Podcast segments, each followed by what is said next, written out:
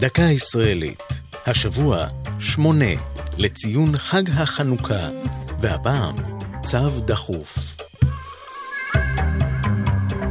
בין שנתיים לשנתיים ושמונה חודשים יעברו מאז פסיעתכם הראשונה בשערי לשכת הגיוס עד רגע גזירת תעודת החוגר.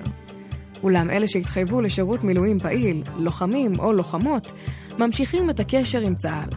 בניגוד לשירות מילואים ידוע מראש, צו 8 הוא שם נרדף לזימון לשירות ללא התראה מוקדמת, לרוב בזמני חירום.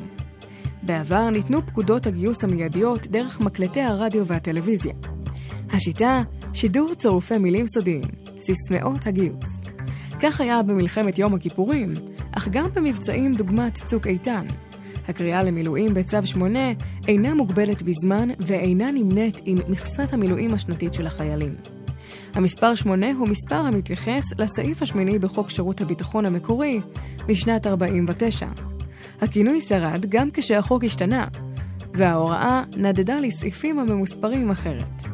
ב-2008, כשנחקק חוק שירות המילואים הנפרד מחוק שירות הביטחון, הוחזרה פקודת גיוס החירום הכלולה בו לסעיף 8 ההיסטורי. זו הייתה דקה ישראלית על שמונה וצו דחוף. כתבה טליה כהן, ייעוץ הדוקטור אריאל היימן, הגישה עדן לוי.